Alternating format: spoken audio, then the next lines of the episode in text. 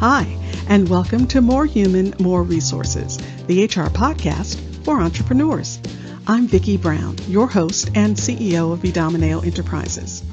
As a serial entrepreneur, I understand that having the right expert help has been critical to my success. That's why I'm dedicated to telling you, in plain language, what's going on in the world of HR that might impact your business and what you need to do about it with real actionable tips to help you master that list of must do's and grow your leadership muscle. First things first. The information contained in this podcast is provided for general purposes only and is not to be considered legal advice. Your decision to adopt or not adopt any practice or procedure mentioned in this podcast is solely yours, and we bear no responsibility for the outcome.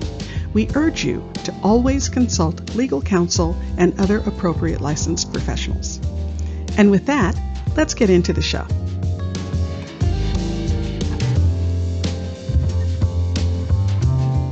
You're listening to Season 1, Episode 18.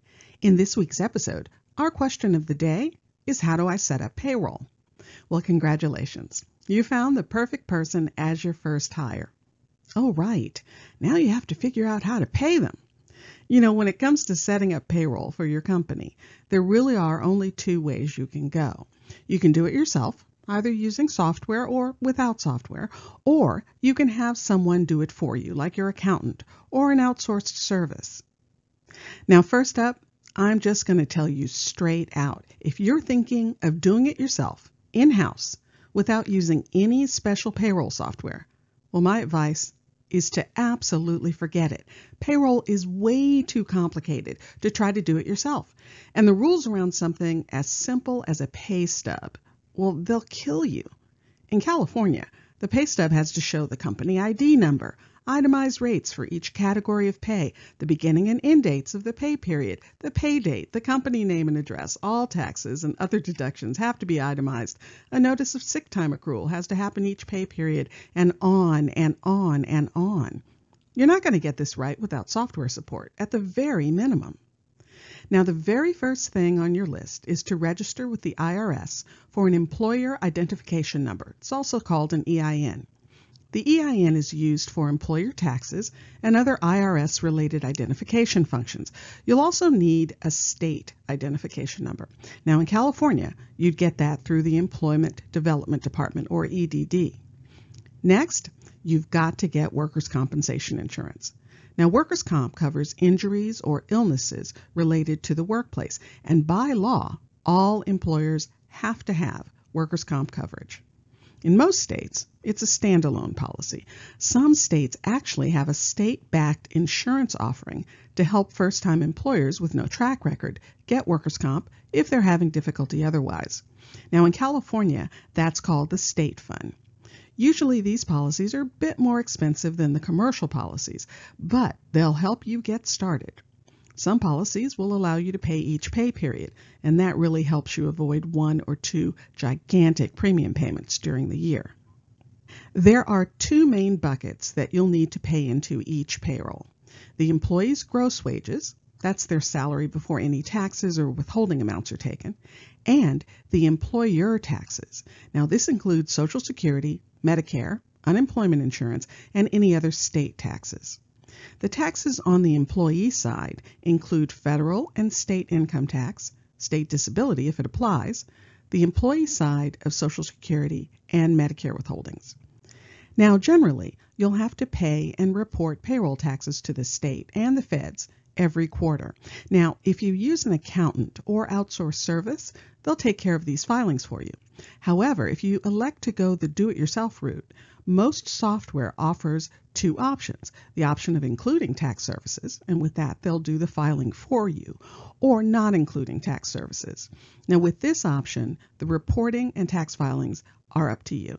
But remember, either way, you are the accountable party for the tax filings, so it's a good idea to always review them carefully, even when they're done for you. All right, that takes care of setup.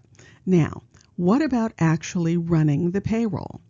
Here are some things to think about. How often are you going to run payroll? You can do weekly, bi-weekly, meaning every two weeks, or semi-monthly, meaning two times a month. I almost never see weekly payroll outside of special settings like restaurants. Mostly, I see biweekly or semi monthly. And in California, you have to pay employees who are eligible for overtime at least two times each month, so the monthly option is completely out. Now, let me clear something up. Biweekly and semi monthly, those two things are not the same thing. If you pay every two weeks, you'll pay 26 times in a year. If you pay twice a month, you'll pay 24 times in a year. Not only are the number of payrolls different, the amount you pay each time is also different. And this is where we get into the weeds a bit. If you pay someone 126th of their salary every two weeks, then they've been paid the correct amount. However, if you pay someone 124th of their salary twice a month, well, because the months aren't all the same amount of days, you'll find that for shorter months, the person's a bit overpaid, and for longer months, they may be a bit underpaid. This may not feel like a really big deal to you, but let me tell you, paying people incorrectly is one of the top reasons for employee lawsuits. So, how do you make that right? Well, the accurate way to pay on a semi monthly basis is going to involve math. I'm sorry, you have to come up with a daily rate. And then you have to pay them for the number of days in any given pay period. Now, of course, this is going to vary for the second payroll of the month. And speaking of pay periods, what the heck is a pay period? Well, the pay period is the working time you're paying for. Since it takes a bit of time to process payroll, you know, gathering time cards, pulling the data in the system, running the calculations, cutting the checks, processing the direct deposits. Well, generally, there's going to be a few days break between the end of the pay period and the actual pay date. This is called payroll in arrears, and it's the most common processing method.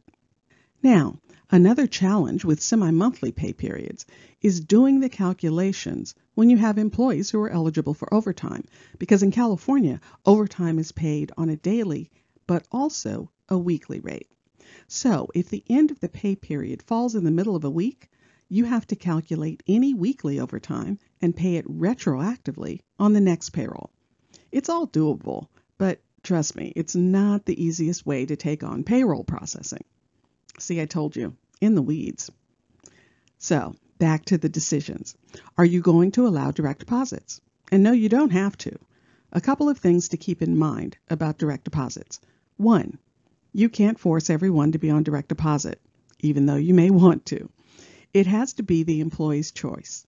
And two, although it's convenient, keep in mind that with direct deposits, you generally have to fund at least two days in advance so that the banks can process the direct deposit allocations.